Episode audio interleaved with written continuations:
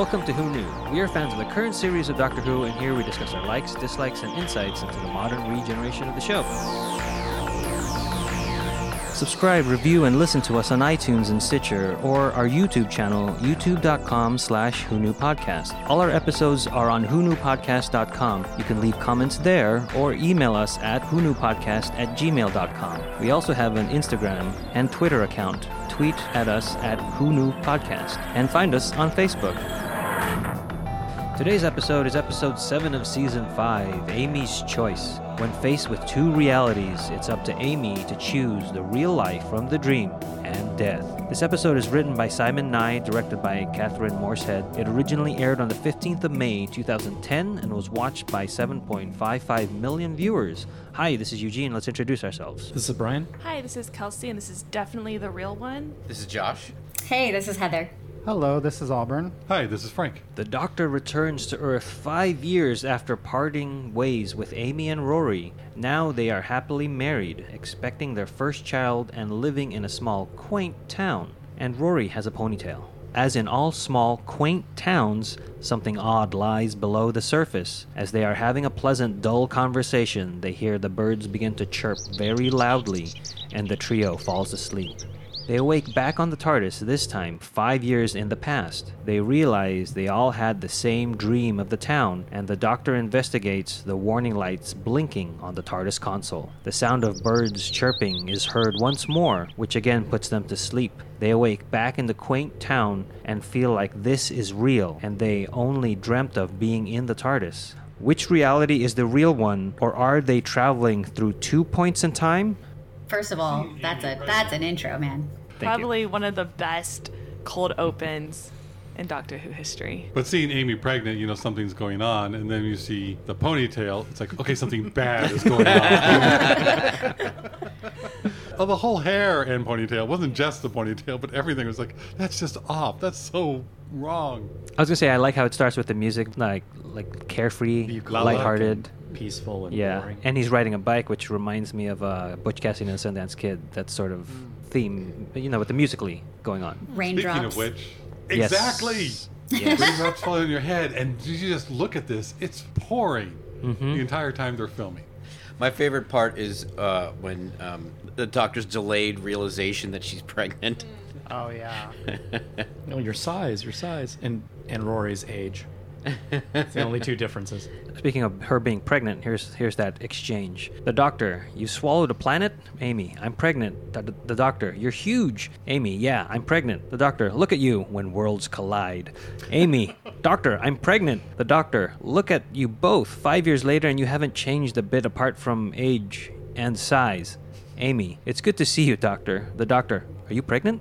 Just the exchange, of the banter is just great between these two, uh, three. I really liked when uh, Amy calls to Rory and they have the sequence of shots where it's like a bird flying off of a tree and then gets wider and wider and then Rory is biking in. Like I think Kelsey has done something similar in a video. I'm thinking the the puppet video. Oh, yeah, but I- yeah, I, I was gonna research because I, I feel like that's a common sequence, but I don't know where it got started. So if somebody knows some film history, Oh yeah. I think it has some good lines and some good writing in this episode. Oh yeah. th there's some great subtle uh, uh, like innuendos and, and um, just looks that they give each other and reactions. I, I I was trying to. I was I didn't write anything down, but it was kind of constant. This is one of the funniest episodes that isn't on the page. I think it's just a lot of looks they give each other and beats and Ro- and Rory's reaction behind the doctor and even Amy's reaction and then like just just little little little things and stuff. It's it's really this is definitely an episode you have to watch. You can't really just listen to it and appreciate it as much. I love it when they're uh, happy about the reunion, and Amy's like, "So, so you're visiting us? I never thought you would visit us. I, we never thought we'd see you ever again." And he's like, "What? What? I don't abandon people." And she just goes, "You came here by mistake, right? I came here by mistake. Okay." Which you know begins the kind of uh, theme of the Doctor abandoning people. Yeah, no, that's a really good line that I think I missed on the first couple of viewings because it's so quick. back to Josh and piggybacking off of Brian, it was like really hard to take notes because it keeps jumping back and forth really quick, and if you are trying to dissect it, you're like, wow, we just keep reliving the same beats. But if you sit back and watch it, it's so enjoyable to like get taken through the story because it just does keep you moving. You don't even realize that it's a cold open. You just feel like you're. So much has happened. Yeah, so much has happened, and then the last shot with the doctor walking um, closer to the camera and Rory and Amy in the background. He goes, "This is going to be a doozy." Right. It's like you know you're in for a fun Yeah. episode, and I love that. Uh, Well, even just the wig. The wig tells you that they didn't. They made. They could. And I understand this is still in the in the timeline production wise that they're not the biggest biggest the biggest they they're not the biggest budget show but knowing that they didn't put any more effort into that wig tells you that like this is gonna be a fun funny episode No, because it's for Rory, so they're like clearly this Right. is the amount of effort that he would put into his hair. right In this and it wasn't it wasn't just like they put a little extension on they had to give him a whole wig oh, right? But I love when they jump back to the TARDIS. First Amy and then the Doctor are like, "Let's what's different? What's different?" And they both check for the ponytail right away.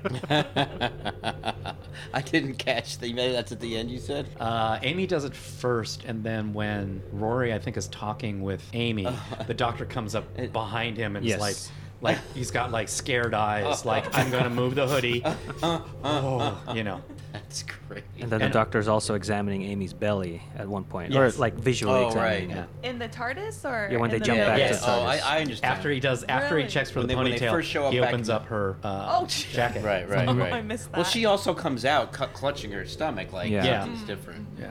Rory is referring to this as a nightmare, and the TARDIS is a nightmare, and the Doctor's referring to it as a dream. And vice versa. And vice versa, yeah. But it is still like Rory doesn't even consider the Upper Leadworth a nightmare. It's like, No, "Oh, it, that's to a nice him it's dream." his ideal future.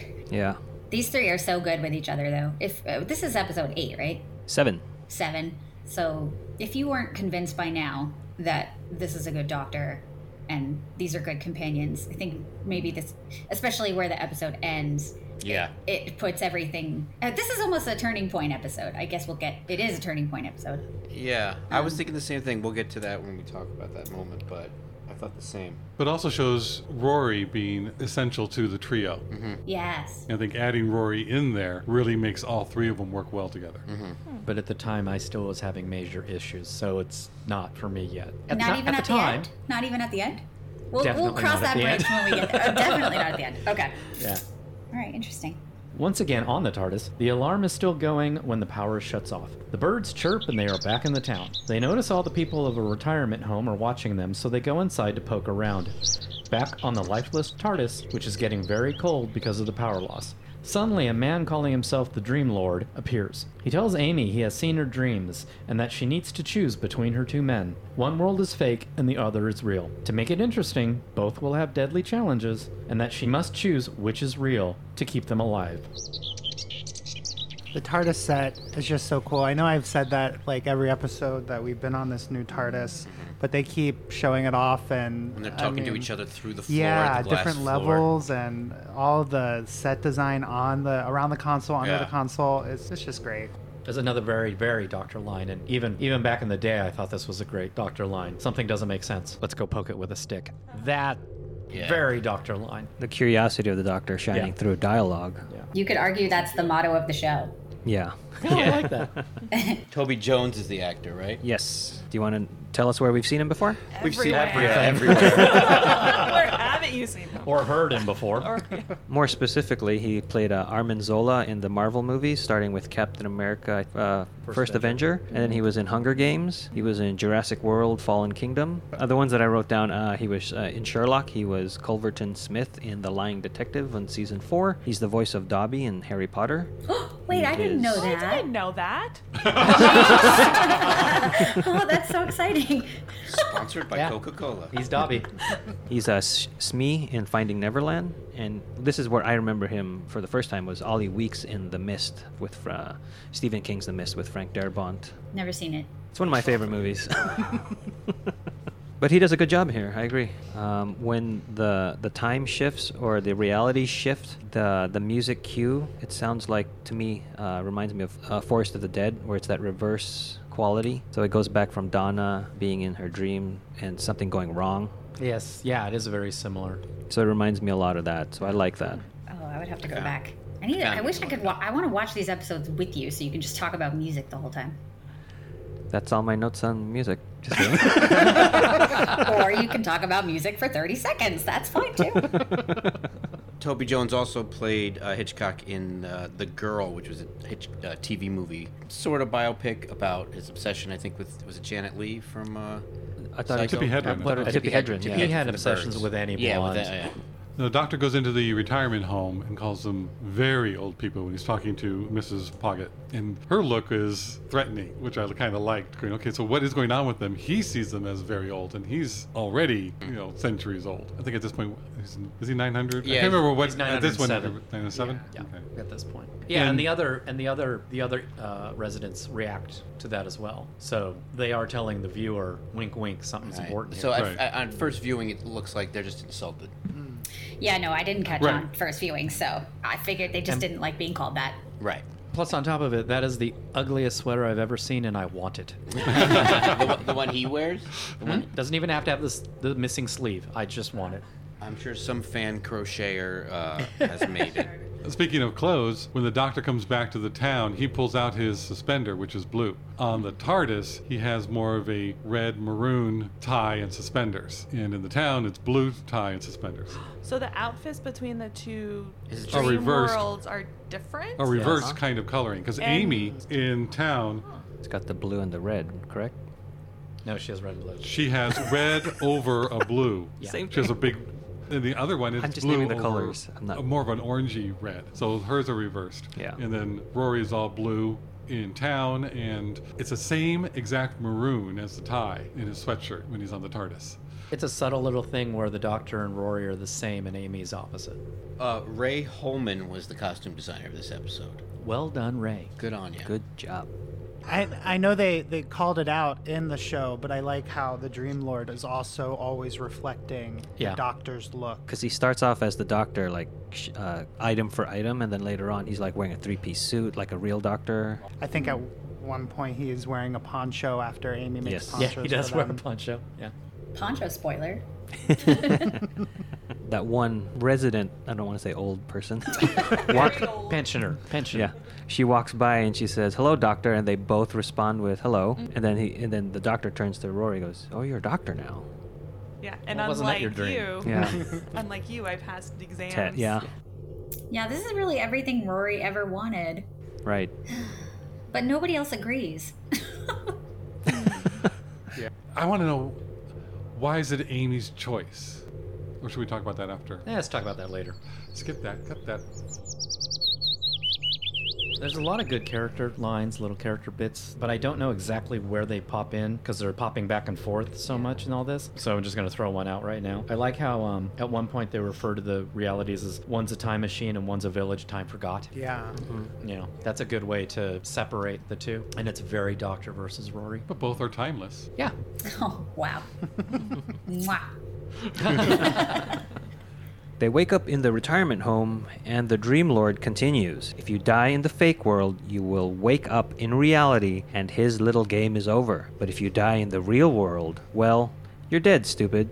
He says that he has always been able to see through the doctor, which makes Amy ask about their history. Instead of answering her, he disappears, and the doctor tells them that he doesn't recognize this man. They go outside and see children playing in the park. The children walk out of sight, followed by the old woman from the retirement home. They go to see what she is up to and hear the chirping again. Back on the TARDIS, Amy gathers some blankets and gets into a fight with Rory about which life each prefers. Rory winds up a makeshift generator and the view screen turns on to show the TARDIS drifting toward a cold star. If they don't get power soon, they will all freeze to death. The Dream Lord appears and tells them not to spend too long in town because this reality will only get colder.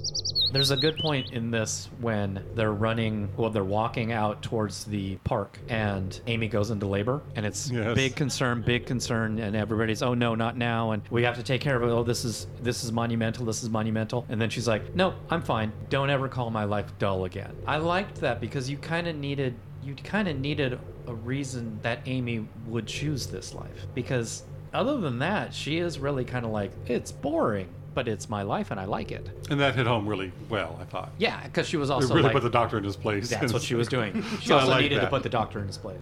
Yeah, I mean, I watched this episode just a couple weeks. Like, I watched it, and then a couple weeks passed, and I watched it again. And at that moment, I forgot that Amy was proving a point. I thought she really was going into labor, you know. So when she's like, then turns it on the doctor, and I was like, aha. like, and I was like, I just watched this two weeks ago. How did I not remember that that was the point?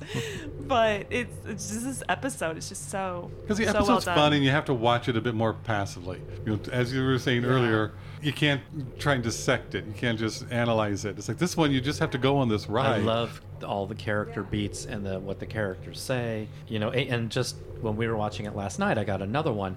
The fight between Rory and Amy when she's pulling out the blankets, and I mean, it's a subtle fight, but it shows Yeah. so much. you know, and he's like, "You you you left the night before our wedding," and she was like, "Yeah, but it's a time machine. I would have come back at the same time." It's always going to be the night before our wedding. Yeah. something Well, For as no, long as it's we even, want. It, that's As it. want. That's the line. It should be. It can be the night before our wedding for as long as we want. that. Right. Mm-hmm. How do you think that makes Rory feel? No, it's, yeah, that's. I was It's- waiting for him that's to say. It's devastating. I was waiting for him to say something along the lines of like, "Well, I couldn't wait to get married. Yeah. Like, we could have had those moments as a married couple. Doesn't there's no reason to postpone it because I wanted it to happen as soon as possible. That's it made me think of what you always said about Amy having a problem with her about being a two timer you know leaving Rory at the altar. It's just the point of marriage. Uh, but again, we have to remember we are looking at life and marriage from a viewpoint from a 20 year difference between li- you know us and Amy for for someone who's younger and immature isn't really ready for marriage yet. How old is Amy? I don't remember. She's remember. supposed to be in her early 20s. The 11th hour is a seven year old girl living with her aunt. Seven. Seven. Oh wow. Yeah. Oh yeah. and then does it? And then 12 years later, 12 plus seven is. 19. So she's 19. She's as old as Rose. No, then there's two and more then years. two years later, then by two the end of years. that episode, Oh, so she's oh, she's 21, 21. She's 21. when she starts being a full time companion with the doctor. To get Yeah, early 20s. We, we don't do math on this podcast, please. I didn't join this podcast. to do 24, math. 25. Still. Then don't get married. Well, yeah, she wasn't going to. If you can't handle it, don't get married. People don't know they can handle it yet. They think they can. They're expected to. All these expectations. They've been together forever. In that fight that uh, we've been mentioning, Rory says, "We have to grow up eventually," and Amy says, "Says who?" And it reminds me of the Fourth Doctor, Tom Baker. What's the point of growing up if you can't be a little childish sometimes? Right. Just that that childish reminds part you of just reminds me of the Fourth Doctor. But I think Arthur is such a good actor. You could see that in Rory, where you're saying, like, I can't wait to get married. Oh, absolutely. So I think without having to say it, you feel it, and you get it from him. And he does say, you know, we all have to grow up sometime, Mm-hmm. or eventually. Right. Eventually, And what does what Amy say? her? Yeah, what's her response? says who? And walks away. And it's just Right. Devastating, but it shows that you know, I guess when we were younger, you know, we all felt the same way that marriage is some kind of end to things. Because once you're married, then you have to become an adult. You have to have all these other responsibilities, mm-hmm. rather than just a transition of being with somebody. Mm-hmm. From and she's not ready for that, and I don't think she realizes how much she loves Rory at this point. Well, because Rory makes it Rory makes it too easy on her. He's always there. He's very Yeah. accessible, and she she just knows he's not ever going to leave her or go anywhere. So there's no like, for her having the life that she's had, there's no sense of urgency. There's, you know, what's the Rory is difference? What's the difference between marriage or not marriage? At this point, things are will change. But also the right, and also on the other end, the doctor being the man of her dreams ever since she was a child, Right. is now mm-hmm. here and has the Yeah. opportunity to go on these adventures. Yeah. You know, and it's you know falling in love with the doctor idea, but that's more of just superfluous. You know, in that it's all the excitement Yeah. rather than any deep connection to. The I mean, I kind of understand it. I kind of understand it's unfortunate that this man of your dreams returns the night before your wedding, and that sucks. Right. I think she's selfish, and she should just get over it and live her life. But at the same time, like I, I do understand.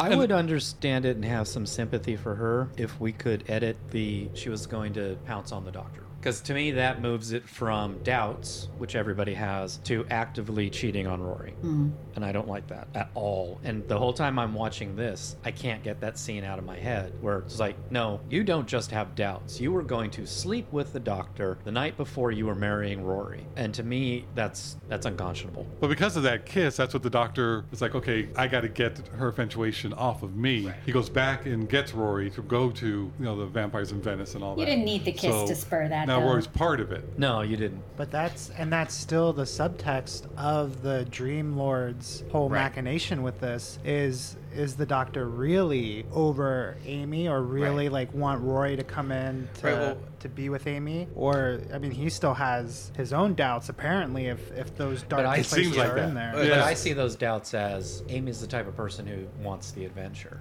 But at the same time, this is the doctor's dream, which I've always found fascinating. This isn't Amy's. This is the doctor's dream, and the doctor has subconsciously set this both up. To me, this is how I see it. Choose between Rory and an adventurous life, not being with the doctor. But that's what makes it so interesting, and that's why Rory has the ponytail, thinking that this is what makes him exciting. Where Rory, in reality, wouldn't. He he is exciting. He does have outside activities. It's, it was, he's not just that, but this is how the doctor sees him. Because Rory, could be happy with being a nurse, Yeah, I always thought know? that. Rory's happy being a nurse. I didn't think he wanted to become a doctor. right? But the doctor thinks no, you have to expire a bit more mm-hmm. to be something else. So he's like, no, I'm gonna put him as a doctor. You know, just He's doing that extreme right. you must be in the most boring town that time forgot and that yeah so this is that's good i like that this It's like is the and- only way you could be exciting is if everything else was crazy boring. In Yeah. comparison. Right, it's how he sees them, which is like that's throwing it off with the whole hair and the, and the Yeah. ponytail. Going, no, that's what you think is exciting. Come on. And to your earlier point, uh, that when the doctor, in the other episode, when the doctor goes and gets Rory to kind of put a b- barrier in between him and Amy so she can not fall for him, for, for the doctor, it's almost like, well, if I put someone else there, if I bring Rory here, then I don't have to worry about changing. I don't have to fix my boundaries. I'll just bring an obstacle in, so I can still do whatever I want. So it's it's still scapegoating or, or, shirking his personal responsibility as a, a friend or a companion of someone else to behave properly. I can still behave improperly as long as Rory's here. Mm-hmm. I, but Well, I, he's but I think he brought Rory more as a reminder of what she has. Yes, had. yes, but it also gave him permission to still flirt Yeah. and be exciting and and, and cocky and, and He can still and- stay and on put them- adventures with and- her. Yeah, and still put them in danger because it's Rory who will, will keep them grounded. I don't have to worry about not getting almost getting them killed because Rory will worry about that for me. Hmm. It's And Rory calls him on it. I mean, Yeah. Vampires of Venice. He's was going, you keep putting people in danger. Yeah. well rory gets angry at him in Yeah. this too which i really like because that's setting up the contrast between the two A- Amy's not innocent either. I mean, she can make her own choices, but but um, Rory knows that Amy will make the wrong choice, and so does the doctor. So But she doesn't want to make a choice. That's her the Right, main right. issue with yeah her. she wants both She wants both. well, I meant more in general, not in necessarily in Amy's choice the episode, but I didn't even realize what I was doing. Well, I think in general too, because she doesn't know. No, I think also in general, but she doesn't know Yeah. what she wants because she doesn't realize what Rory means to her. I knew everything it was I wanted more when I was 21. convenient and just you know and he's just there and it's really nice and so she's worried about if i choose this one is there something better out there Right. You know now the doctor's there showing her what's out there. And she's like i need that time. I need to see that before committing to this. So that's why i think she's saying it's the day before the wedding as long as we want as long as i need to look around and decide. Because marriage to her is so final yeah which I think we can all understand now more than when Oh, we first, God, yes. when we first oh, up. when we first met Amy. You know, we Yeah. understand her a little bit more and can Yeah, hear that's what what I'm not saying. saying. Like on subsequent watches of this season, I really like her. I think she's very interesting, but only in context to things you're not aware of the first time you watch it. exactly yeah yeah Because I was totally with you, Brian, originally. Like Originally. going through, it was just like this gal's terrible. Um, but now understanding her journey, it's not like a when you watch a movie and by the time you don't like someone, they're already starting to come around. Like this, Right. this takes a long time. The end of this episode, when I watched it last night, made me really hook me into her because. Anyway, we'll get to that. Back in town, the old woman is gone. Piles of dust are all around the playground, which turns out to be the remains of the children. The retirees from the home approach as the Dream Lord taunts Amy to choose. The doctor says there's only one person who hates him this much, so now he knows who the Dream Lord is. An old person lifts Rory off the ground and tosses him aside with ease. The group opens their mouths to reveal an alien living inside each one of them. They spray a green mist towards Amy, but she and Rory are able to run away. The doctor recognizes them as Eknodines, who were driven from their planet and came to live on Earth. They kill a passerby, and the doctor warns them to leave the planet, but instead they go after the doctor. Uh, and, and thus begins the slowest chase. She's pregnant.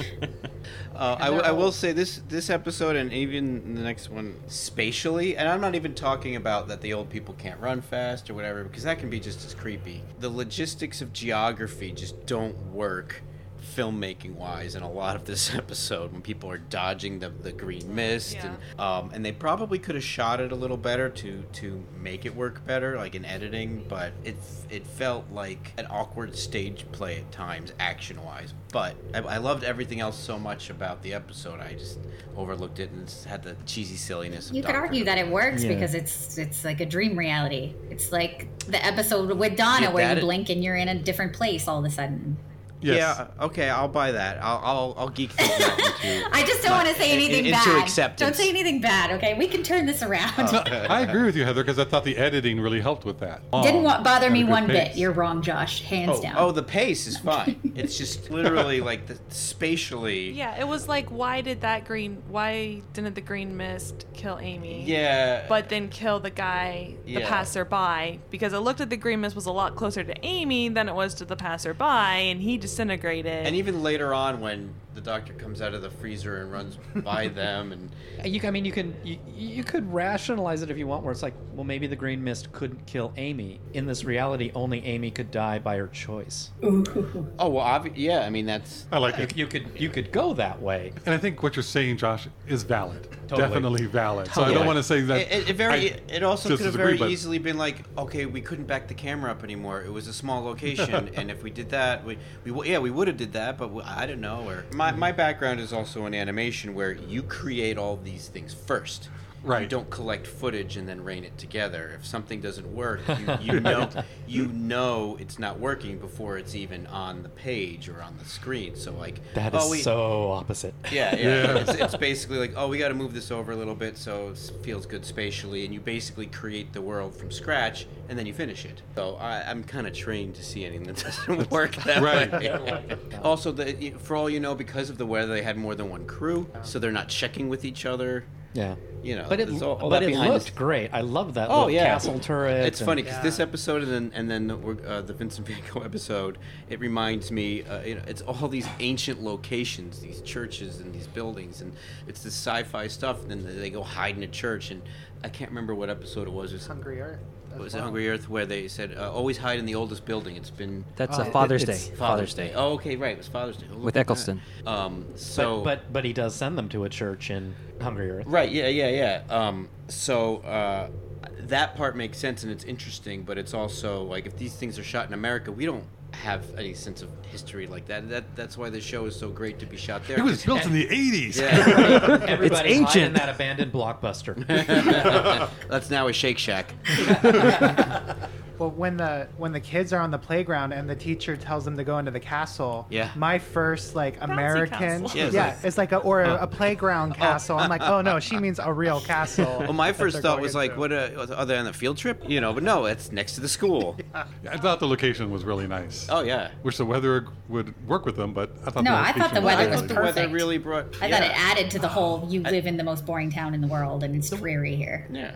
The weather did make me feel like the age of the old people was more appropriate. Like the the weather and the constant rain and snow, like it just made them age that much quicker. Speaking to the old people and them kind of chasing, but not really chasing them, it reminded me a lot of uh, Dawn of the Dead, the George Romero Dawn of the Dead, where there's the countryside and all the zombies are just ambling through. But yeah, it just reminded me of those zombies, and it's like it's a force of nature rather than an impending Lava. threat. Yeah. yeah, they're totally zombies. Yeah. Yeah, and I like that. I love it. Is this a running joke that they're doing with um, Queen Elizabeth the First. Yes. Yeah, So yeah, adding Yeah, that these in are all again. callbacks and flash forwards and all that kind of stuff. Because at this point, it first started with Shakespeare Code, where Queen Elizabeth saw him and said, "Off with his head," and that's an old Queen Elizabeth. And then he says later, "Oh, I married Queen Elizabeth, haha, Virgin Queen." Ha! Um, and so now they're continuing that joke of he likes redheads. What about Elizabeth the First? Well, she thought she was the first. Exactly. Yeah. So yes, there is a continuation of the the Doctor has some sort of past with Elizabeth the First. And I don't think the writers or any of the writers know. Oh, they it's have like, a clue. We're just putting this in there and They're we'll just figure it out in a few years. We're going to do And I hope- something I with hope it. they Can't wait never for that actually- episode. Okay. Yes. What, Yeah. Josh? I hope we never know. I mean, I definitely feel because I started with Eccleston and Tennant, like those seasons I know really, really well, or at least I've seen them more often. And especially starting now, like I, I think I've watched it all once, but not in the way that like I, I hmm. remember everything that's going to be happening. So this is really fun oh, to Oh, this is great. go back through. The pensioners divide, and some of them follow Amy and Rory to their house, where they barricade themselves inside. The doctor runs inside a butcher shop when the birds begin again. The Dream Lord taunts him while the doctor locks himself in the freezer before sleeping his way back to the TARDIS. The doctor and Rory argue about which world is real. Amy thinks a sun burning cold cannot be true, so obviously this is a dream. The Dream Lord appears and decides to divide them up. Rory and the Doctor fall asleep, leaving Amy on the TARDIS with the Dream Lord. There's a couple things here that I like. Um, the first one is when Amy and Rory are in the house and uh, they say like the doctor just came back into our lives and he took that bullet for us. He'll be fine, you know the doctor. He's Mr. Cool, and it cuts to him like trying to fight the sleep and wobbly running through the street. it just made me laugh so much when when he did that. And then he gets into the butcher shop and he flips the sign to open and close twice. Like Right. you know, to it's, ensure that it's correct. it was a great bit. of yeah. Yeah. And then further, once the Dream Lord appears in the butcher shop, and he's like, "We've got lots of steak. There's Yeah. lots at stake here." that was written for you, Eugene. That joke. and I love that line. I thought it was interesting that it was the doctor who first came up with separating. It's like if some of us would stay in that world and some stay on the TARDIS, we could find things out quicker. But the Dream, um, Dream Lord. Lord. keeps putting us in one together. And, then, the Dream Lord, has the idea, yeah, we should separate you guys. the idea that you could be killed while awake in the dream world was very scary, especially when they're outside and they fall asleep outside with the threat out there with them. Oh, you like mean the time when is you fall passing in both at yeah, the same because speed? time keeps passing. and he says to in them, "Don't both. spend too long in the village. It's going Right. to get mighty cold in here." Yeah. Right, and then on the TARDIS they could die of freezing, and in the village they could die by being green smoke and then disintegrating. And the fact that that could happen while you're awake in the other world, right. I think is pretty pretty darn scary. Yeah. That's That was the scariest part, I think. But that's why I liked Amy making the ponchos out of the blankets, so that they'll Little stay. bit of levity. but, but it's also Oh. they'll stay warm Oh, and they okay. won't fall off. It's And like, they're going to die dignified like a Peruvian, Peruvian folk band. Well, I thought that was a smart idea. But I wish she would have covered them up with another blanket while they were there and she was awake. on on first watching when the doctor was stumbling it's one of like i felt like okay how how long does it take to go to sleep because he took a long He time was to go fighting to it, sleep. He wasn't fighting it though. he was fighting it and upon like uh, fully understanding the nature of what is happening Right. it makes a lot of sense makes- because the dream lord is just Yeah. playing with him and Yeah. keeping him like yes it does make sense but on first watching it's like geez like fall asleep already or don't it's like when you're streaming your seventh episode of a show and you it's two o'clock in the morning. yeah Rory wakes up in their home next to a sleeping Amy. Old people are breaking in, so he pulls her upstairs to the nursery. Out the window, he sees more old people arrive and secures the nursery door. The doctor awakes in the freezer and opens the door, sonics the ceiling lights to explode, and makes a run for it. He hijacks a van and, on his way to Amy and Rory's, gathers townspeople to get them away from danger. He drops them off at a church, tells them to be safe, and continues on. I always think it's so weird to watch a doctor drive a car. I don't know why. Well, well then, Heather, don't watch any of the third Yeah, Doctor. no, he don't only has a car. Yeah. yeah. Uh, at this point, it I think this is the best use of the eleventh Doctor's theme because it feels dangerous as he's driving away and getting away from all these uh, older people zombies. And I thought that because um, in I think Vampires of Venice, it comes out of nowhere in another piece of music. Where this one, it fits like that that uh, urgency is there with that piece of music. When he was in danger in the butcher shop, I felt like the Doctor's theme had more of an ominous key, where it felt like this is it's the same tune, but now he's in danger. It didn't sound heroic, and I thought it was a really good mm-hmm. use of it. Did anyone else think that in the butcher shop, the doctor's falling asleep, but then the Dream Lord kind of wakes him up and says, "No, I'm not ready for you to fall yeah, asleep yet." a little bit. Mm-hmm. Yeah. Because he wanted to torture him? Yeah, or play with him. Yeah. well, Yeah. You know, yeah. Mentally torture.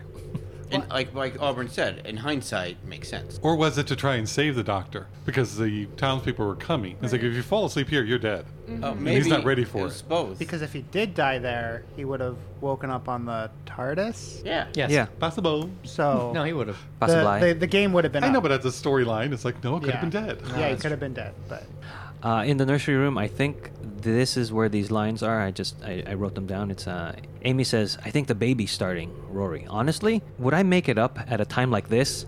Well, you do have a history of being very lovely. yeah. that was great. yeah, yeah, yeah. Arthur Darvill is fantastic. yes. I can't. I see, agree. the only problem is every time he plays another role, I I have a hard time not seeing him as Rory. He plays other roles. No, he's just Rory in other shows. Amy questions the Dream Lord about who he is. He questions her about which man she will choose. Once she chooses, the nightmare will end. Dashing adventurer or ponytail boy? The Dream Lord transports to the other reality, joining the Doctor in the van. He asks why the Doctor calls these companions friends when he leaves them and never comes back. At the nursery, Amy wakes up and Rory cuts off his ponytail for her, and she had just started to like it. At that moment, the doctor crawls in through the second story window. The old woman climbs to another window and breaks into the room. She attacks Rory with the green mist. The doctor pushes her out the window but cannot help Rory. As he lies next to Amy, his body crumbles to dust. There's so many great things that happen in this part. First, he cuts the Yeah. first he cuts the ponytail off, and he does it like it's the most heroic thing. Well, but this is how I feel. The episode's called Amy's Choice. It's his cutting the ponytail that makes her choose. Is it? Yeah, because that's the moment she realizes that Rory will change for her. No. Rory, Rory will. I don't. No, because her reaction is I was beginning." The doctor will never change. But I was beginning to like it, so she was yeah, already but she knows. But place. she's be- she's getting used to it. Hmm. I think to, to me, it's that moment. That's when she realizes what Amy will do for her. What Rory will do. Or, Say that sorry, again. what Rory would do for her. I uh, I think that contributes to it, but I think it's the moment that happens Yeah. later when he act- The next seals Yeah, the oh, deal. actually, but yeah, to yeah. me, it's this is what I- you know. he part of rendered it. me speechless. I really don't know what to think about that. Well, Yeah, that's why I, thought it was going to be well, to- to controversial, me, but that's though, how I see it. After he dies, she says, "I didn't know until now, like to actually feel the loss, because she grew up with Rory, so she doesn't. She's never experienced life without him. So to actually feel that loss and feel what it's like to live without him, that's the only way she was able to realize what he meant to her. And for me, that's fine, that's acceptable, but it's a cliche. Hmm. It's used all the time. It's like I didn't realize I loved them Until they were gone. until they were gone. I think she really realizes she loves Rory when he cuts the ponytail off. Cuz and it's also one of those it's a silly stupid little thing. Who cares about the ponytail? Rory is just the coolest, greatest guy for Amy ever. That's how I look at it. And and every time I watch it, I feel more that way. The moment he cuts the ponytail off, it was like, oh, he cuts his ponytail off. I actually don't So- hate that idea. I, I know you probably expected that I would, but I don't hate that idea because I. F- I got one. well, I feel like there's merit in it, and uh, they make such a big deal about the ponytail anyway. And maybe it's not. And- a and maybe it's not wrong. completely a joke. Maybe it has some meaning. To me that's the that's the reason why the ponytail is in the story. Because he has this silly stupid thing. He thinks this is what makes him a rebel and wild. Amy doesn't like it. And so at the end when they're about to die he says oh you don't like this. I'm getting rid of it. It is kind of. It's the most It's tender exchange a that they have in the whole episode. exactly. And to me it would be just too much of a cliche of rory's dead. I need rory back. To me it's like she needed a moment beforehand to remember what it is she likes about rory in life Uh, Also, to your point, he sa- symbolically he sacrificed what he thought made him cool. The doctor would never sacrifice what he thinks makes him cool. exactly the doctor will never change He'd never give up his bow ties for Amy. How about this to add on to it, Brian? This is the doctor's dream. This is the doctor's idea of what makes Rory cru- makes Rory cool. Right. Rory's cutting that part off and mm. being just Rory. So that's what she sees. And it's like I was kind of kind of liking it, but she sees that's Rory. So that could be trying to back you up there. I'm looking at it a little differently. I'll have to Me too. Look You've at it a little bit more. you've changed but me. it is a good point. I like that. I like seeing things a little bit differently now. And it just it's a little thing, but I think it's the important. It's because it is the little things. It's like he has one tiny sweet little moment. That's probably how he got her in the in the end, in the first place. Anyway, it's how probably how they got engaged. And Um, this is the doctor's dream, not Amy's. The doctor is telling Amy, I am not going to change. Rory will. He's telling her that in a subconscious way. Mm-hmm. He needs her to understand that. That, yes, you're going to have this life with me, but it's going to come to an end because it always has come to an end. She needs to realize that she is in love with Rory. He went back and got Rory from the bachelor party to keep these two together. He's now in a dream state where she is being told she has to choose between the two of them. He's saying, I'm never going to change, and you have Rory. I think it's the doctor. It the doctor isn't making Rory cutting his hair off. The doctor is allowing in the dream Amy to see something of how much Rory loves Amy and what Rory is, as opposed to what the doctor is. And it's so sweet, and it's like, I'm sorry, but you're in the middle of this death crisis and you're cutting your ponytail. Who cares? Hmm. But she Yeah. does. She looks at him the way she looks at him, and it's just kind of like, and yeah, she does make a joke. Oh, I was just But it's a beginning s- to like it. It's a sweet joke. It's not It's a very sarcastic. sweet. She's it not. was, yeah, she's not trying to hurt Oh my him. gosh, you actually did that. And it's a touching part. His face is comical as in, I didn't have to do this kind of look. But I think from Rory's point of view, he doesn't know if she loves him. He doesn't know if he loves her. He doesn't know if it's reciprocated. And I also- especially I- since doesn't. putting off the wedding, going off with the And I also think it's a bit of she really doesn't know how much I love her. Yes, And, and that's why he has to Well, keep proving himself, like Yeah. cutting off the ponytail. right. which to me is my favorite. If you couldn't tell this, my that was a favorite moment for me. I I don't think I don't think Amy isn't ready to love Rory I, or, or to be with Rory. I think she's just not ready to be married. So it's not about him. It's about what the marriage represents or has represented up until this moment. Well, then maybe it's just me. I don't know how much she loved him Well, from right. what we've I seen. I don't even think she did. I think she was just enmeshing those two ideas, marriage and Rory, together. When in reality, it really wasn't about Rory. was two different She's issues just for her. oh, of course I'm going to be with you, Rory. That, just not right now. Like she's not ready to settle down, but she knows when she does, it's going to be Rory, and uh, on a certain level.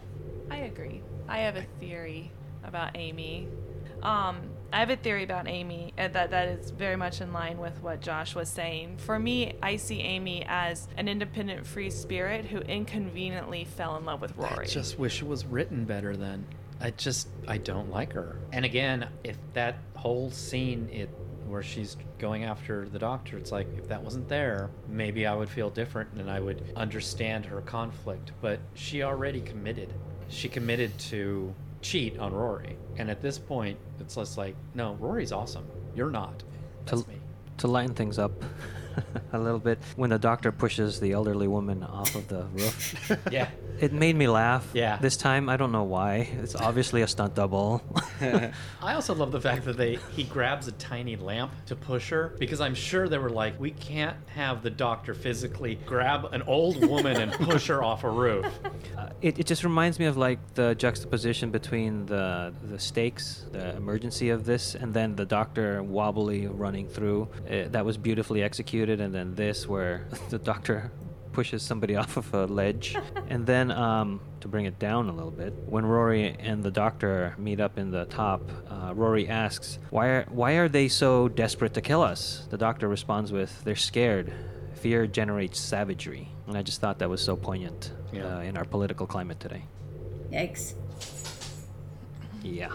It's almost like um, with all the companions, we see them falling in love with the doctor, but what they're really falling in love with is what the doctor brings. But instead of falling in love with that, they equate all that excitement with the doctor. Because we talk about our companions falling in love with the doctor in the sense of adventure, but the doctor has remained pretty constant and not a likable person if he didn't have And he's been upfront about it. the box. Yeah. Yeah. And the and the Dream Lord, the doctor is saying to the doctor, "Why do you call these people friends? Mm-hmm. You just leave them in the You end. just leave them. You just abandon them."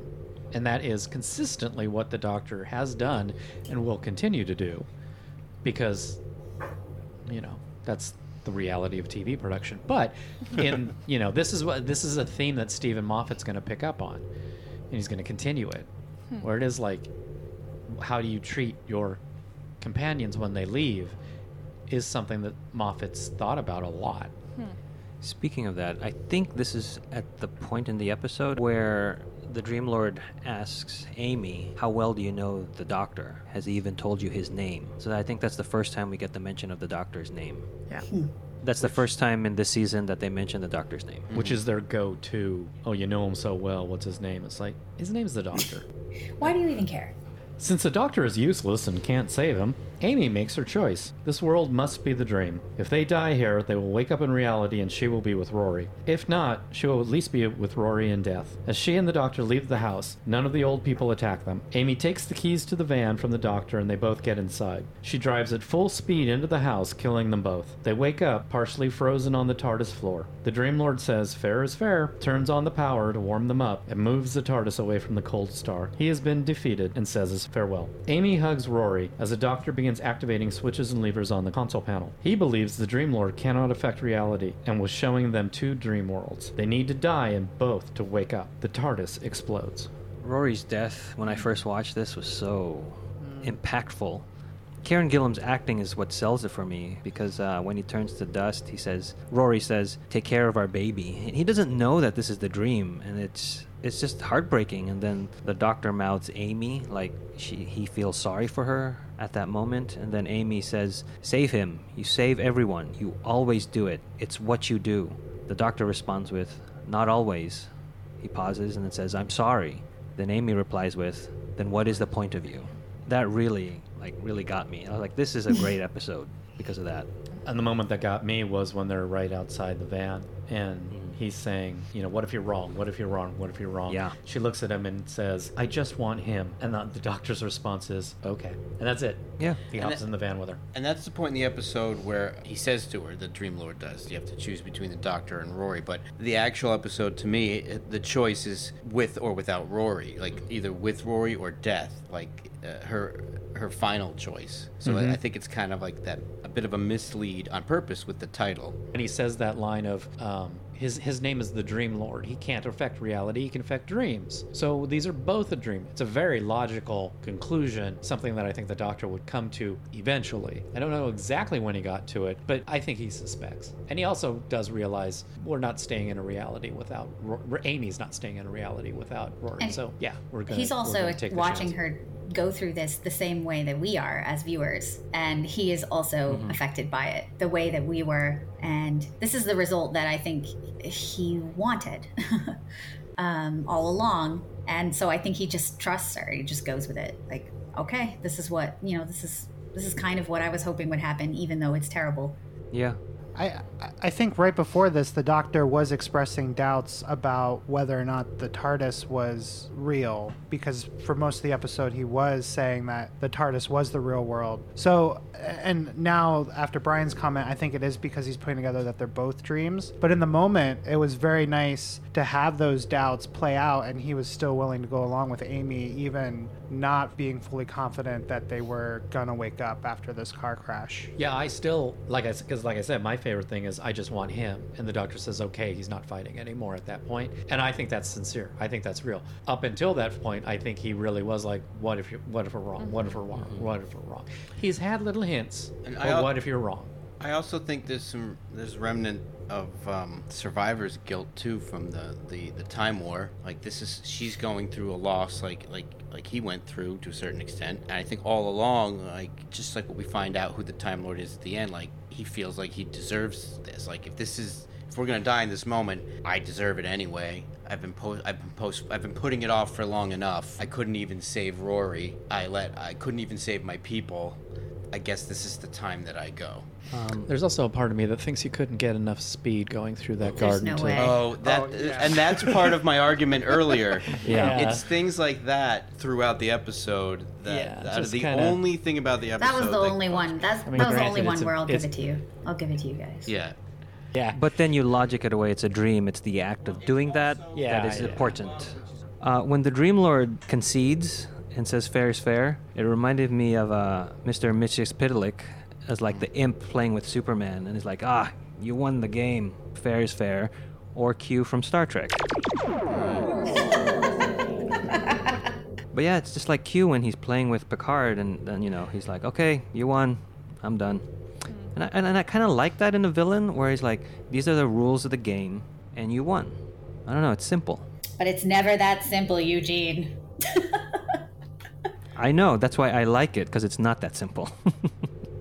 the TARDIS explodes, and they all wake up in the real TARDIS. The doctor shows them specks of psychic pollen that was caught in the Time Rotor. It induced the dream state, feeding on the dark side of his psyche and turning it against him. Meaning, the Dream Lord was part of the Doctor, the part that he feared. He releases the pollen into the cold of space. Amy tells Rory that she crashed the van after he died in that world. They kiss and all agree it's Amy's choice where to go next. I really like how they didn't spell out what she meant when she explained it to Rory. Like he Yeah. figured it all out silently. We didn't need some explanation. All right, all right. Yeah, I know. You know, but I was already dead. Yes. Figure it out. Don't make me say Uh, it. Brian, I, w- I know you were saying earlier that you were kind of disappointed by who the Dream Lord actually ended up being.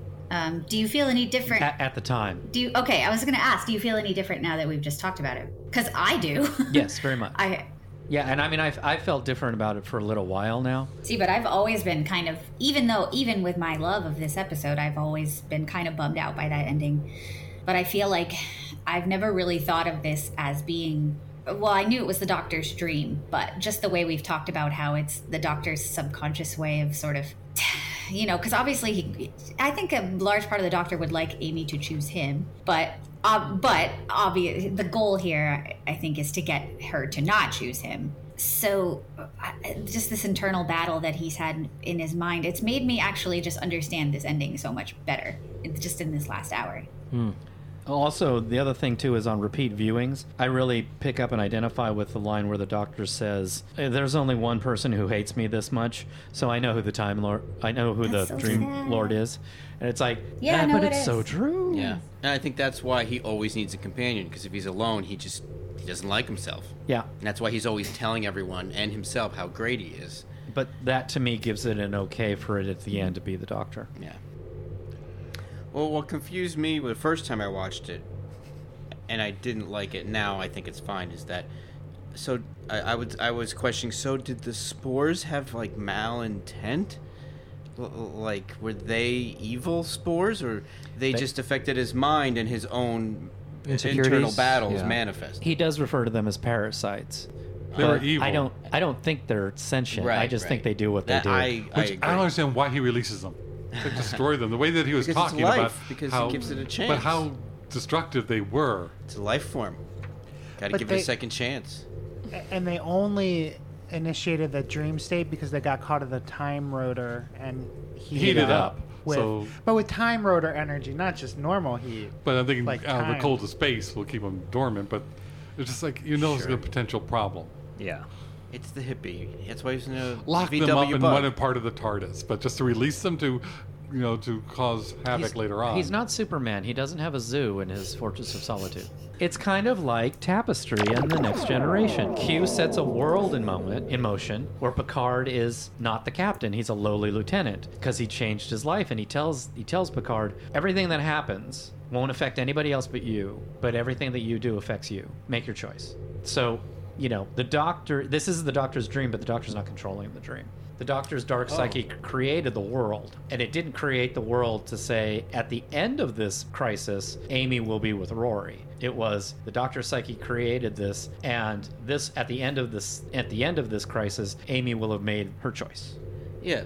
Perhaps it's like real life pollen, where if your immune system is already compromised, it will make you uh, feel sick. So if the doctor is already having these guilt, this guilt and these thoughts, uh, he, maybe he's more susceptible to whatever this freak stuff is. That's exactly it.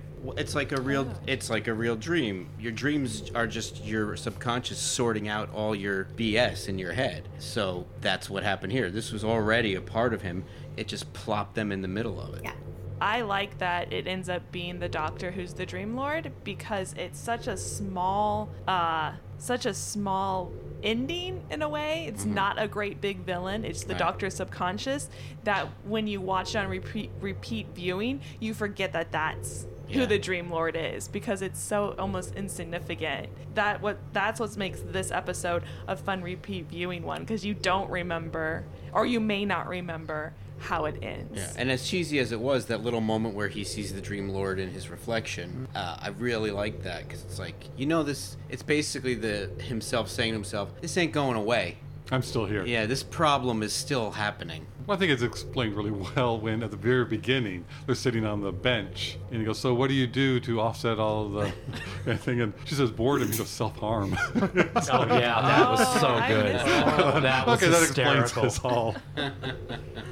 I'd like Rory's last line. I'm happy going anywhere, and it should be Amy's choice. And Rory's just like, I'm happy going anywhere because I'm with Amy. And he doesn't need to say I'm with Amy. He, and he's also saying, I'm happy to be in the TARDIS. I'm happy to be with the Doctor because I'm with Amy. So we mentioned uh, Toby Jones as the Dream Lord earlier. Oh, that was Toby Jones. What's he been What's in? he been in? Rewind about an hour and a half. it's funny. you know, he sounds like Dobby on Harry Potter. Not that he looks like him at all, but he really reminded me of uh, the actor who plays Moriarty in the Sherlock series in a lot of moments.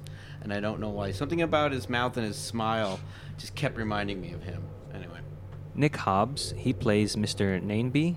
He was the guy that I think gave the candy to Rory and when he was young, and he's a he's a stuntman.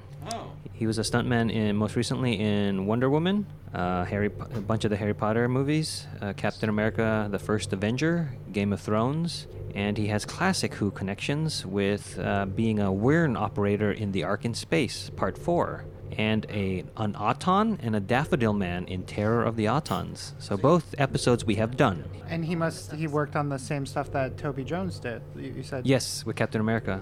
Uh, he also played. I don't think I've seen this one, but uh, Aggedor alongside the Third Doctor, Jon Pertwee, in the st- story. Oh, I have seen this: The Curse of Peladon and the Monster of Peladon. I haven't seen the Monster of Peladon.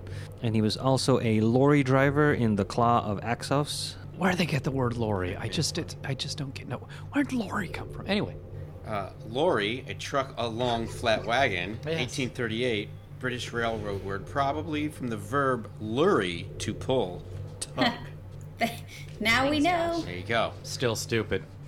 Joan Linder plays Miss Hamill. Audrey Ard- Ardington plays Miss Poggett, and she was in the Sarah Jane Adventures, The Eye of Gorgon. She was the abbess. and That's the one with the nun and the nun ghost at the old folks' home episode.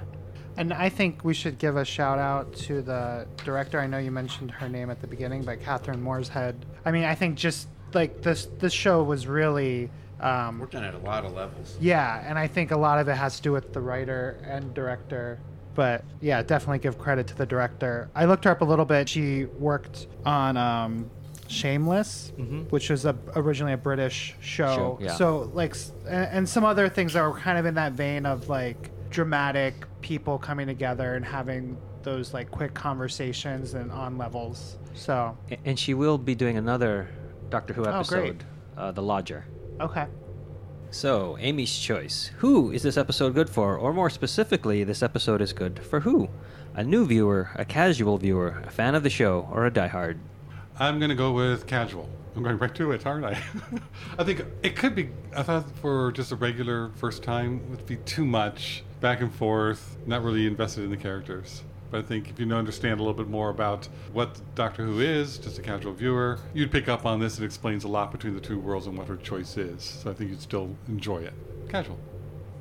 I'm I'm gonna say a new viewer, both because I really enjoyed the episode, and also I think it gives you a little bit of that timey wiminess in the beginning before you understand what the the switching is all about. You you're presented with oh they're five years in the future and then they're going back in time. Uh, it doesn't last long, but it gives you a little bit of that. And I mean, just the humor, the the directing, the acting is all so good in this episode. I feel like hopefully somebody watching it would be more intrigued to continue watching other episodes. Yeah, I agree with you, Auburn. Uh, I think this is good for uh, a new viewer because it's got everything that we that Doctor Who is, especially the heart of it, where I think someone who's never watched it wouldn't even think this that was an aspect of the show. They, they think it's just cheesy sci-fi, and when the show is that, it's just a backdrop for all this uh, very emotional and psychological storylines. And I think it also has a ton a ton of stuff there obviously like we've been saying for diehards and people like that. So it works on all the levels, but I think there's so much good stuff and fun stuff in here that uh, I'd be I'd be good to show this to a new viewer. Um, I'm going to agree with Frank. Um, I think I, I I could show this to a new viewer because I agree with Auburn. It's such a solid episode, but I um I don't think you're gonna get as much out of it if you because there is um, such a focus on relationships in this episode that I would either have to explain a lot to the new viewer to help them understand who Rory is and who the doctor is and who both of them are to Amy. Um, so I think a casual viewer would. Um, this is best for a casual viewer who already knows a little bit about Amy and Rory and Doctor and their relationships. And then, and on top of that, I also think this is a great repeat um, episode for a fan. Uh, I just I enjoy this episode every time I watch it. But um, I'm gonna go with casual.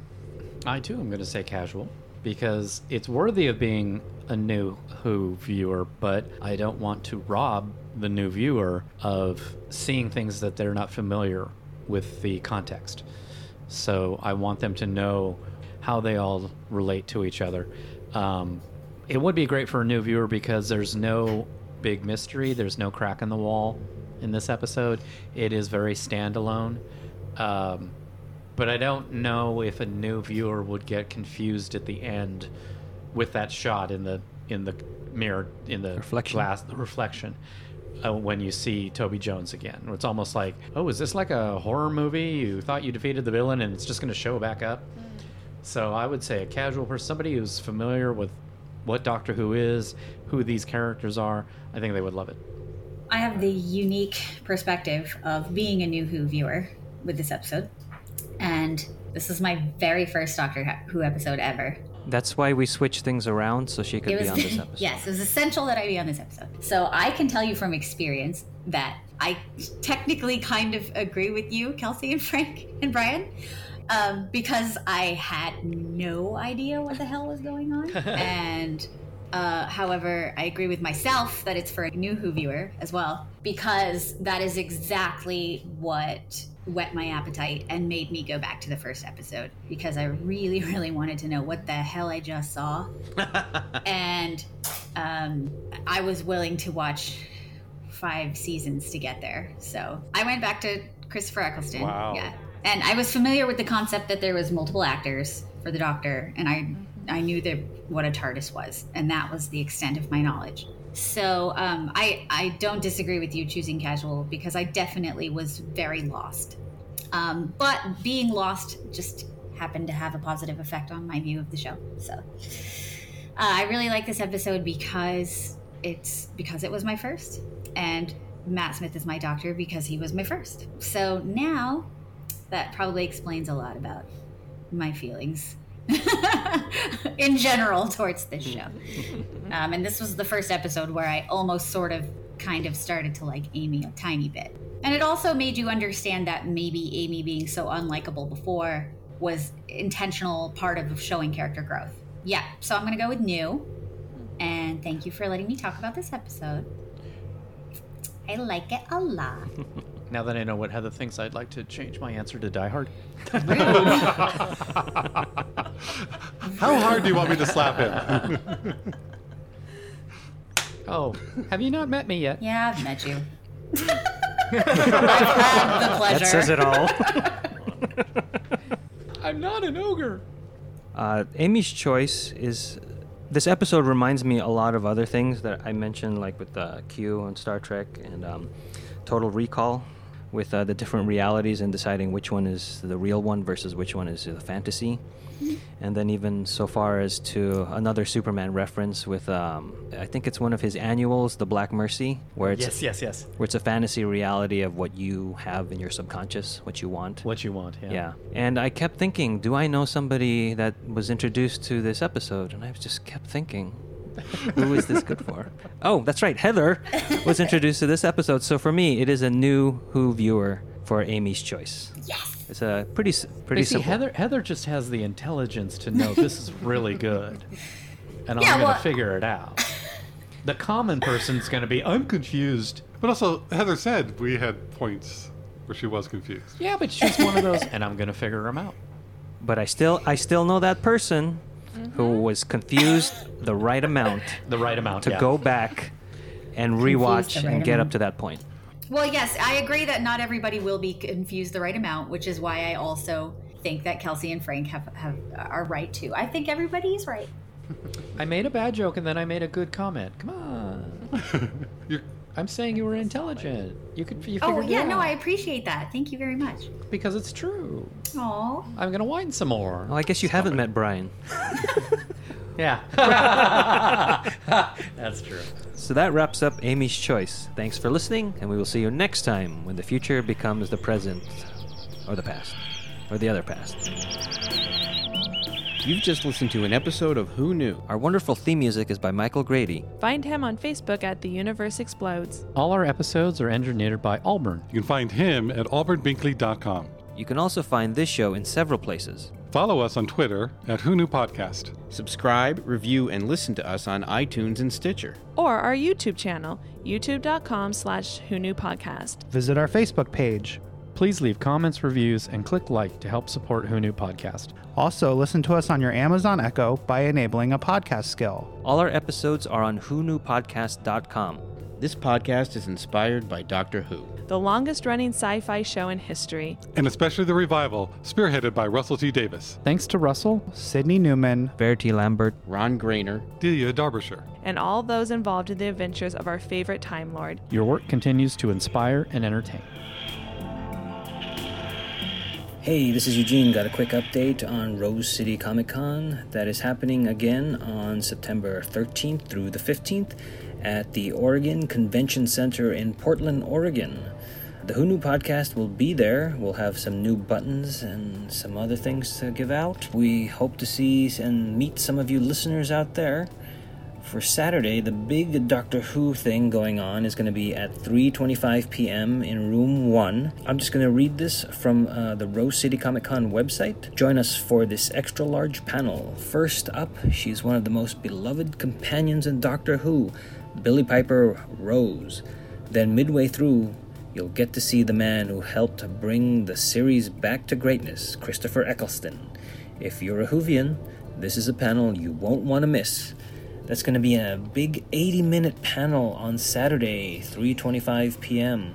in room 1. Also on Saturday in room 7, me and Josh will be having a conversation. The animation is going to be specific to our parts of the entertainment industry. Josh is currently a supervising director, and I have been in the entertainment industry for a number of years, so we are going to be talking about mostly his career, but we're going to just be talking about animation in general. And then on Sunday, the Knew podcast is going to bring you back to back Doctor Who panels. In room 4 at noon on Sunday, we are going to be doing our season 5 overview. For many people, Matt Smith was their first Doctor, so we're doing his first official season as the Doctor. With Jodie Whittaker having her first season under the belt, we thought it was appropriate to do a retrospective for the fans that are going to be in Portland, Oregon. And then following that panel, we're going to stay in the same room, room 4, at 1 p.m., and we'll be doing a Doctor Who trivia game. Most of our panelists will be from the podcast, and we might throw it out to the audience, and we're going to have some prizes for those who participate. For information and tickets, please go to rosecitycomiccon.com. We hope to see you there.